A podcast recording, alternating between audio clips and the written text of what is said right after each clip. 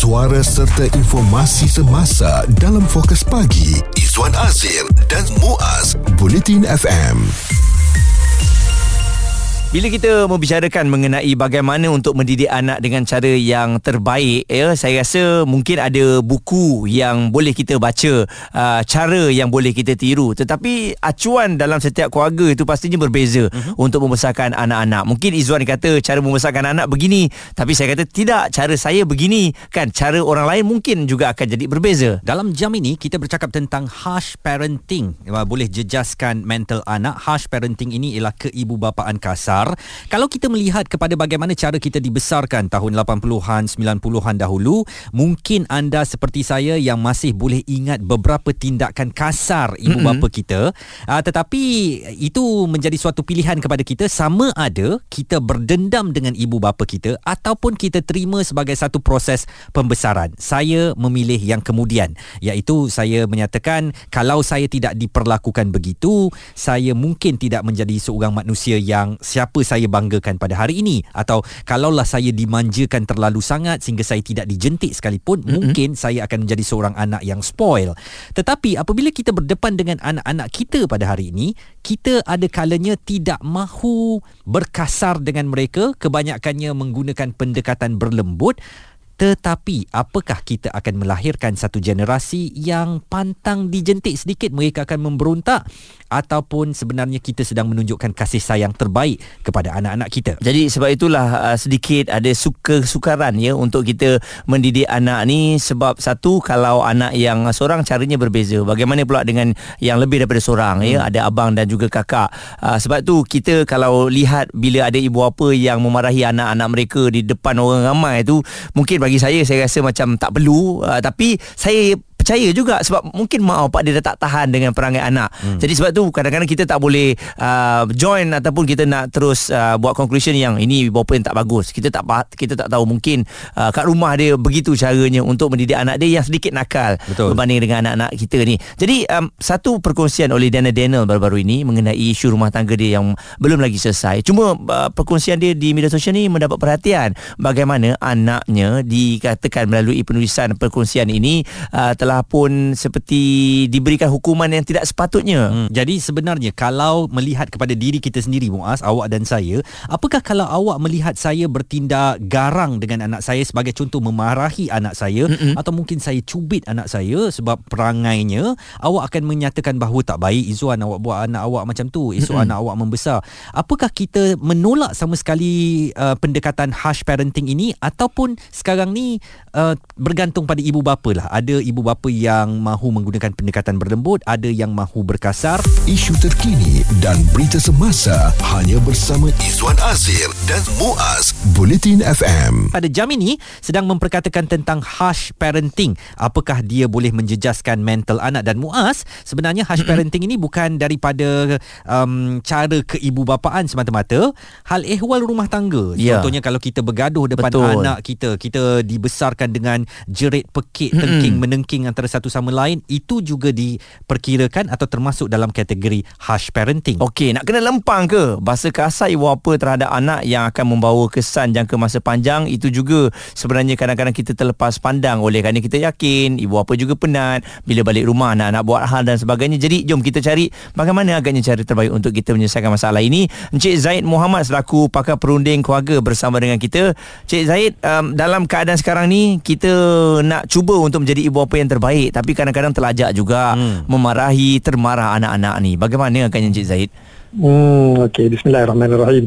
Betul kalau kita harsh parenting ni harsh apa-apa pun lah. Hmm. um, dengan orang dewasa pun dengan bos eh, contohnya kita sebagai pekerja tiba-tiba bos datang marah-marah tak tahu ujung pangkal tak apa reaksi kita. Hmm. uh, mesti kita pun kita pun uh, kita pun ada perasaan juga. Betul. kita pun akan jadi harsh jugalah biasanya. Jadi uh, cara harsh ni bukan kata tak boleh tetapi kena ada kena ada tempat dan masanya dan tak boleh jadi cara utama. Dia kena banyak lagi cara lain sebelum kita boleh jadi harsh uh, dan pastinya kesan dia sangat banyaklah. Mm-hmm. um, benda-benda macam ni dia orang akan ingat lama. Ha, macam kita contoh balik dengan kita hubungan kita dengan kawan-kawan atau dengan uh, pasangan kita uh, kita tak berapa nak ingat yang elok-elok tu bila tapi ada satu benda khas ni. Itu yang melekat uh, dekat jiwa uh, untuk masa yang lama. Uh, jadi susah. Dia, dia dia macam dah terbekas tu. Hmm. seolah-olah kalau kalau kita uh, kita meja atau kayu tu macam dah dah dah pukul dah ketuk kat situ dah dah lekuk lah. Uh, jadi buat apa pun dia akan nampak lekuk tu. Kesan tu tetap ada eh. ambil masa yang lama untuk hilang balik. Jadi kalau boleh kita cuba elakkan cara khas ni lah Uh, dengan beberapa teknik uh, Cik Zaid sebenarnya uh, mungkin saya sedikit berbeza pandangan kerana kalaupun saya tidak mengkategorikan cara saya dibesarkan oleh ibu ayah saya sebagai harsh uh, uh-huh. parenting tetapi saya dibesarkan dengan suatu skema disiplin yang uh, tertentu juga maknanya uh-huh. uh, saya dilarang untuk buat perangai dekat majlis orang ya ibu uh-huh. saya akan cubit kecil dekat tepi pinggang saya tu dan uh, uh-huh. kemudian ayah saya mungkin ada sebagai seorang bekas tentera. Bagaimanapun hmm. uh, saya tidak pernah berdendam dengan mereka dan saya berterima kasih kerana satu hmm. set uh, regimental yang berlaku kepada saya itu. Apakah hmm. kalau kita tidak mengamalkan harsh parenting ini kita akan menghasilkan anak-anak yang uh, spoil, anak-anak yang hmm. lemau. Apa yang kita hmm. suruh tak dibuat dan kita pun macam tak apalah ya. Uh, kalau tak buat hari ini buatlah esok. Hmm. Jadi apakah ini akan menjadi satu penyebab lahirnya generasi yang pantang dijentik sikit uh, mereka hmm. mula nak naik angin? Hmm, okey. Apa yang Izwan sebut tu saya sangat sokong sebenarnya. Uh, itu bukan harsh parenting bagi saya. Tetapi itu dia panggil uh, boundary setting. Hmm. Uh, maknanya dia bagi kebebasan kepada anak-anak tetapi ada sempadan dia. Uh, contohnya macam contoh ambil contoh uh, lah eh. Hmm, hmm, hmm. Uh, pergi majlis okey nak makan ke nak berlari-lari sikit ke sekadar kanak-kanak biasa tak ada orang marah hmm. tapi mak dan ayah Izwan dah pesan ah, jangan buat bising jangan uh, kacau tempat orang contoh lah. kalau hmm. tidak mak cubit hmm. kan kalau tidak ayah jeling ayah marah warning dah ha, ha warning itu bagus itu maksud dia itu yang saya kata tadi harsh parenting ni bukan kata tak boleh langsung tapi boleh dibuat dengan dalam bentuk bersyarat macam tu hmm. uh, dan anak-anak suka kalau kita pun kita suka kalau kita diberi satu tugas contohnya kan uh-huh. dan diberi kebebasan nak buat macam mana pun buatlah tapi dengan syarat uh, ada syarat dia syarat dia uh, uh, kena buat sebelum sekian-sekian dalam bajet sekian-sekian jadi kita ada freedom untuk jadi kreatif hmm. uh, dalam sempadan tadi. Sama juga anak-anak pun kita bagi dia freedom. Kita cakap okey pergilah main bang. Tapi jangan usik barang orang. Uh, kalau kita pergi mall contohnya uh, kita pergi saja tak beli apa-apa. Tapi benda tu di, perlu di uh, sempadan tadi kena jelas awal-awal lah. Hmm. saya tanya anak beberapa kali faham tak? Faham tak? Kan supaya mereka faham. Dan kalau mereka cross the line uh, langgar sempadan tu kena pula dengan sengaja dia langgar. Uh, adalah akibat dia. Mm. kat tepi ke mm. marah ke pukul sikit ke pun boleh. Uh, masa tu boleh. Mm, sebab yeah. ada jadi adil dah. Fokus Pagi Izwan Azir dan Muaz. Komited memberikan anda berita dan info terkini Bulletin FM Hush parenting adakah jalan yang terbaik untuk kita mendidik anak-anak? Sebab uh, dengan cara kita kenakan hukuman ya. Contohnya kita dah kata dah jangan buat benda tu dia buat. Ah sekarang ni kena duduk dalam store. Hmm. ah duduk dalam store dalam masa beberapa uh, minit ataupun saat. Walaupun hati ni sebenarnya rasa kesian tapi kita nak mengingatkan dia adakah itu sesuai ataupun tidak. Okey uh, kita masih lagi bersama dengan seorang uh, pakar perunding keluarga uh, Cik Zaid Muhammad Cik Zaid saya nak bawa kepada satu senario ya. Dalam satu oh. penerbangan yang saya saya naiki Subang ke Kota mhm. Baru dalam suatu hari yang mhm. indah di bulan Disember lalu. Ada mhm. seorang kanak-kanak ni men, uh, menangis terjerit-jerit dengan ibu bapanya buat selamba dan buat seolah-olah kau nak menangis ke? Suka tingkau lah. Aku tak nak tegur kau aku tak nak cakap apa-apa. Uh, saya perkirakan agak mengganggu penerbangan itu sedikit. Um, apakah sekarang ni apabila kita mungkin marah anak kita kita mungkin menunjukkan sedikit kuasa kita sebagai ibu bapa dikhawatiri orang akan uh, menyatakan bahawa kita sedang melakukan hash parenting ini atau uh, harsh oh. parenting ini dan kita uh, jadi uh, aku nak jadi anak-anak uh, ibu bapa yang baik aku tidak mahu berkasar dengan anak-anak maka oh. tak apalah kau nak nangis ke Mm-mm. suka hati kau lah nangislah sampai oh. kau puas oh. jadi bagaimana ni kita di persimpangan dilema antara oh. pandangan orang kepada kita dan juga kepada tindak tanduk kita untuk tidak berkasar dengan anak-anak sendiri sebenarnya pendapat saya lah kalau kes macam tadi um, buat tak kisah itu dah melampaui batas juga sebenarnya. Uh, dari pihak ibu bapa pula. Ini kita panggil uh, meletakkan kasih sayang tu di tempat yang salah. Hmm. uh, kononnya dia nak okey tak apalah budak-budak kan perangai macam tu. Uh, tetapi pada masa sama ibu bapa tadi tak sedar dia sedang melatih anak-anak dia tidak menghormati masyarakat ataupun tidak menghormati persekitaran. uh, uh, persekitaran orang lain? Hmm. tidak menghormati uh, social etiquette. Uh, itu pun salah juga. Jadi kalau kita tengok uh, ibu bapa yang yang yang bertanggungjawab dia akan ambil tindakan sambil mengajar anak dia. Tak boleh jerit. Uh, abang nak jerit boleh tapi mas, uh, jangan sampai ganggu orang lain. Mm-mm. ganggu orang lain mak ayah kena kena intervene. Uh, kalau dalam flight menjerit, oh satu jam juga tu eh. Betul. Oh, uh, dah ganggu orang lain. Maknanya anak tadi dah mengambil hak orang lain untuk terbang dengan tenang. Uh, dah gone dah. Mm-hmm. Dah tak ada. Dan itu satu ta- pengajaran tentang tanggungjawab yang salah. Uh, kalau ibu bapa biar macam tu, uh, mereka pun turut-turut sama bersalah. Jadi tak ada masalah kalau kita kena ambil tindakan di, di tak kala orang ramai uh, tapi kena explain dekat anak-anak uh, tak boleh buat macam ni sebab abang dah ganggu orang lain tengok pakcik tu nak tidur dah terganggu uh, kita cuba letakkan tanggungjawab terbalik kepada anak insyaAllah mm-hmm. anak-anak dia faham anak-anak dia faham dan uh, tadi uh, Muaz ada sebut sikit tentang saya komen sikit eh. mm-hmm. bila nak marah anak-anak di tempat awam macam ni kita kena beringat lebih sikit sebab okay. uh, orang lain perhati betul tapi bukan sebab masalah orang perhati tu tetapi masalah emosi anak tu kita ada kena jaga dua benda. Kalau nak marah anak di tempat awam uh, nombor satu maruah dia. Mm-hmm. uh, jangan marah dia sampai jatuh maruah dia. Dan yang kedua ialah keyakinan diri dia. Kalau kita marah melampau uh, keyakinan diri dia dia nampak orang lain tengok dia rasa rendah diri. Uh, dua benda ni susah nak dapat. Maruah dan keyakinan diri.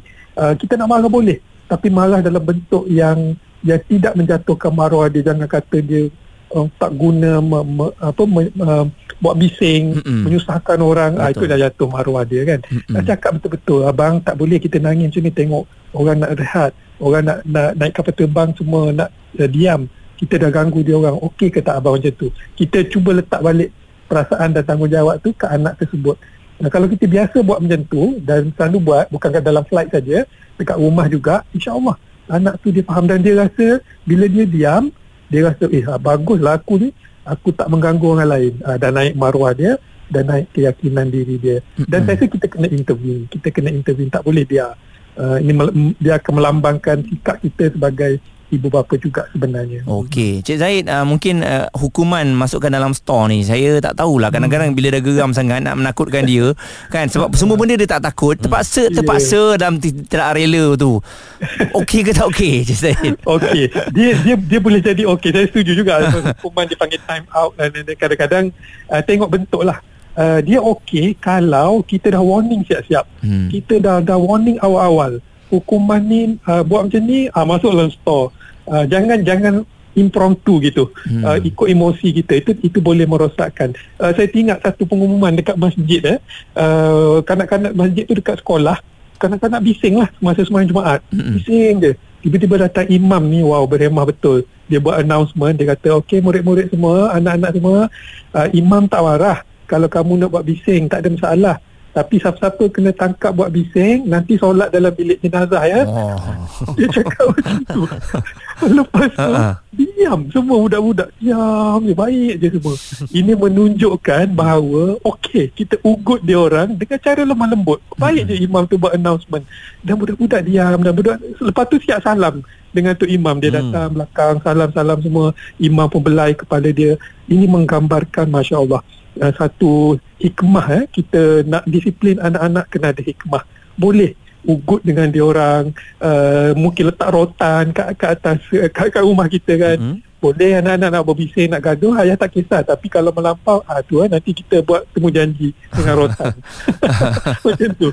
Jadi anak pun oh okey aku tak nak kena rotan. Aku behave lah baiklah. Budak-budak je pun. Kalau mm-hmm. kita pandai tackle hati dia Masya Allah dia akan tackle hati kita berganda-ganda. Hmm. Pakar perunding keluarga Cik Zaid Muhammad uh, dengan suatu panduan yang sangat berguna bukan sahaja kepada anda tetapi untuk kami juga Betul. sebagai ibu dan ayah yang um, ada anak-anak sedang membesar dengan kerenah masing-masing. Pendapat, komen serta perbincangan fokus pagi Izwan Azir dan Muaz Bulletin FM. Kita semua sudah maklum bahawa kadang-kadang bila kita marah anak kita ni uh, mula-mula nak mendidik hmm. tapi lama kelamaan dah jadi kebiasaan menengking anak ya depan orang ramai ataupun di rumah dan kadang-kadang kita ni pula bergaduh bergaduh dengan menjerit-jeritnya anak-anak tengok. Mm-mm. Jadi ni harsh parenting ni saya fikir memang lebih buruk daripada lebih baiknya sebab ia akan membentuk mental anak kita dan emosi mereka. Macam yang Muaz kata tadi, nak kena lempang ke? Ada pula yang kata, eh budak you don't run like a crazy dog uh, ada hmm. pula dia cakap anak dia macam crazy Aduh. dog kan jadi tak bagus lah macam ni kita ada Puan Rosie dari Bukit Mertajam Pulau Pinang apa pandangan Puan apakah perlu kita berkasar dengan anak kita untuk membentuk mereka ataupun sekarang kaedah kasar ni dah tak sesuai lagi Okey, uh, berdasarkan okay, actually uh, saya ibu mempunyai tujuh orang anak. hmm. Okey, anak pertama dengan anak keempat saya menggunakan teknik khas parenting. Maksudnya saya guna orang dulu-dulu punya. ah lagu mana tu Okey. Ah, orang dulu macam kan kalau kita kata uh, macam tadi Muaz ada, ada sharing kalau kata muat cubit kat tepi. Hmm. Kan? Hmm. Ataupun guna mata kita dah pandai Oh, dia orang kata kita dah jelingan pandai tajam tu, no? Hmm. Ah, okey. Actually khas parenting untuk zaman kanak-kanak sekarang uh, pada saya kadang-kadang dia perlu bergantung kepada anak. hmm. Okey. Ah, okey, anak saya yang baki nombor 5 6 7 saya tak boleh guna harsh parenting. Mm-hmm. Okey, saya tak boleh guna soft parenting. At the endnya saya terpaksa serah kepada kakak. Hmm. Oh kakak dia handle kan pula? Ya, yeah, sebab kalau macam uh, kita kan kita dah guna pelbagai teknik. Ha-ha. Okey. Tak tak berjaya. Bila tak berjaya saya terpaksa pass over pada kakak dia untuk handle. oh Ah, actually harsh parenting ni sebenarnya perlu tetapi kita kena tengok keadaan dan situasi. Mm-mm. okay.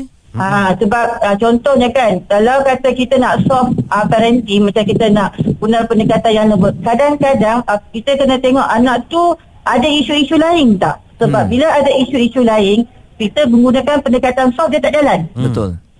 Ah, contohnya kalau kata anak ada mempunyai masalah sensori ataupun uh, orang kata apa uh, jealous antara sibling. Hmm. Okay, so you kena tahu apakah trigger dulu. hmm. Ah. Okay. And then kalau kata kita guna soft pun kadang-kadang dia akan menjadikan double standard sebenarnya. I see. Oh, okey. Ah. Jadi puan ada kata tadi kakak dia handle. Kenapa kakak dia handle lebih memahami ke puan? Kakak Puan Bukan. Rosie handle. Ataupun kakak Bukan kepada kakak saya, adik-adik? Anak saya yang nombor Ah. satu. Oh. Ah, maksudnya anak tu lebih Ah. memahami ke ataupun dia dengar cakap kakak dia? Dia lagi takut dengan kakak dia, dia Ah. lagi senang untuk dia orang follow apa yang kakak dia order. Oh. Ah. Wow, jadi memang anak yang kelima tu dia dengar cakap kakak dia eh? Yes, lima, enam dengan tujuh. Hmm, kakak dia kata, "Hype, jangan buat macam tu." Dia Tak ikut. buat lah dia. Yes, yeah. Walaupun kadang-kadang apabila kakak kontrol adik, okey, hati naluri seorang ibu akan terdetik, sedih apa semua kan. Tapi saya terpaksa buat demikian. Oh, dan dan Kalau berhasil kita- eh? Yes, berhasil. Wow. Hmm, ini satu, Uh, satu walaupun kita baru. menitik air mata dekat belakang. Hmm, rasa macam kita ni tak berguna dan sebagainya ya. Yes, sebab parenting sekarang ni bukan macam kita kena perlu menggunakan satu pendekatan no. Hmm. You kena guna berdasarkan situasi dan anak you sendiri macam mana. Betul. Ah sebab macam saya cakap tadi dah tujuh, empat khas, tiga lagi saya terpaksa menggunakan pelbagai pendekatan. Ada masa saya terpaksa ignore. Hmm, ai betul. Ah, ah ignorance. Ah walaupun dia orang buat perangai pun kita terpaksa ignore. Wah, ini benda baru ni yang kita belajar ya. Ya. Uh, tetapi perlu pelbagai pendekatan itu suatu yang um, masuk akal juga mm-hmm. supaya kita tidak stagnan dengan satu pendekatan sahaja digunakan untuk seseorang anak kita tu. Saya teringatlah kawan saya anak yang keempat saya dia kata macam mana tau. Dia masuk yang ignore tu lah buat tak tahu. Buat tak tahu Ah, dia kata tak apa muah satu kau akan tengok, dua kau akan um, masih lagi tengok, tiga kau dah kelang kabut, empat kau buat tak tahu. Bincang, debat dan pendapat bersama personaliti TV dan radio. Izwan Azir dan Muaz Fokus Pagi di Bulletin FM. Tumpuan kita pada jam ini tentang harsh parenting atau uh, keibubapaan yang kasar apakah ia membentuk disiplin anak kita membentuk kepribadian mereka atau boleh menjejaskan mental anak-anak Okey, yang kita risau apabila kita terlampau keterlaluan untuk mendidik anak-anak ni akan rasa dendam yang disimpan dan hmm. kemudian akan membalas dendam tersebut di hari kita tua nanti. Sebab itu ada uh, ibu bapa yang ditinggalkan, tak dijaga dan sebagainya. Jadi perkara itu kita kena dari awal-awal lagi kena kena halang supaya ini tidak berlaku hmm. dan cara didikan kita juga kena betul.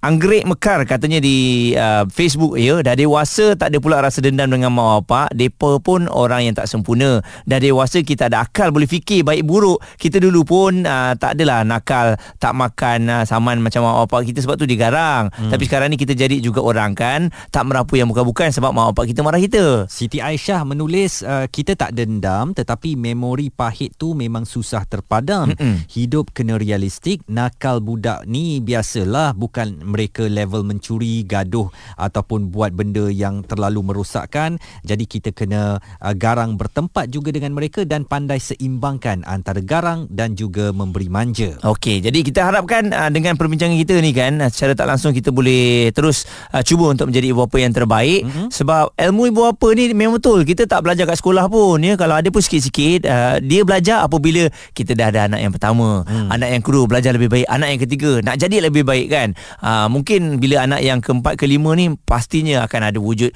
uh, perbezaan. Uh, mungkin akan ada rasa cemburu. Uh, jadi itu ibu bapa memang kena kawal betul-betul anak-anak supaya ada harmoni dalam keluarga. Dan seruan kami kepada anda semua termasuk untuk diri kami sendirilah ya. Ibu bapa ni um, uh, teknik ataupun uh, cara parenting ini sesuatu yang sentiasa perlu dipelajari eh tak bolehlah kata aku dah anak lima aku dah tahu dah cara nak uruskan anak mm-hmm. ya kerana anak-anak ni berubah dengan uh, perubahan zaman tak boleh nak samakan cara kita dahulu tahun 80-an 70-an 90-an mungkin uh, dengan cara sekarang tahun 2023 ni anak-anak milenial anak-anak uh, apa eh generasi milenial ini cara mereka dah berbeza dah mm-hmm. dahulu kita pergi tadika belum kenal ABC lagi. Sekarang anak-anak masuk tadika mereka dah pandai baca ya dan uh, kita kena tahu perubahan masa ini juga menyebabkan kita perlu berubah dari cara ataupun teknik ke ibu bapaan kita. Insya-Allah kita doakan agar kita semua menjadi ibu bapa yang terbaik untuk anak-anak. Suara komuniti anda. Fokus pagi Izwan Azir dan Muaz. Bulletin FM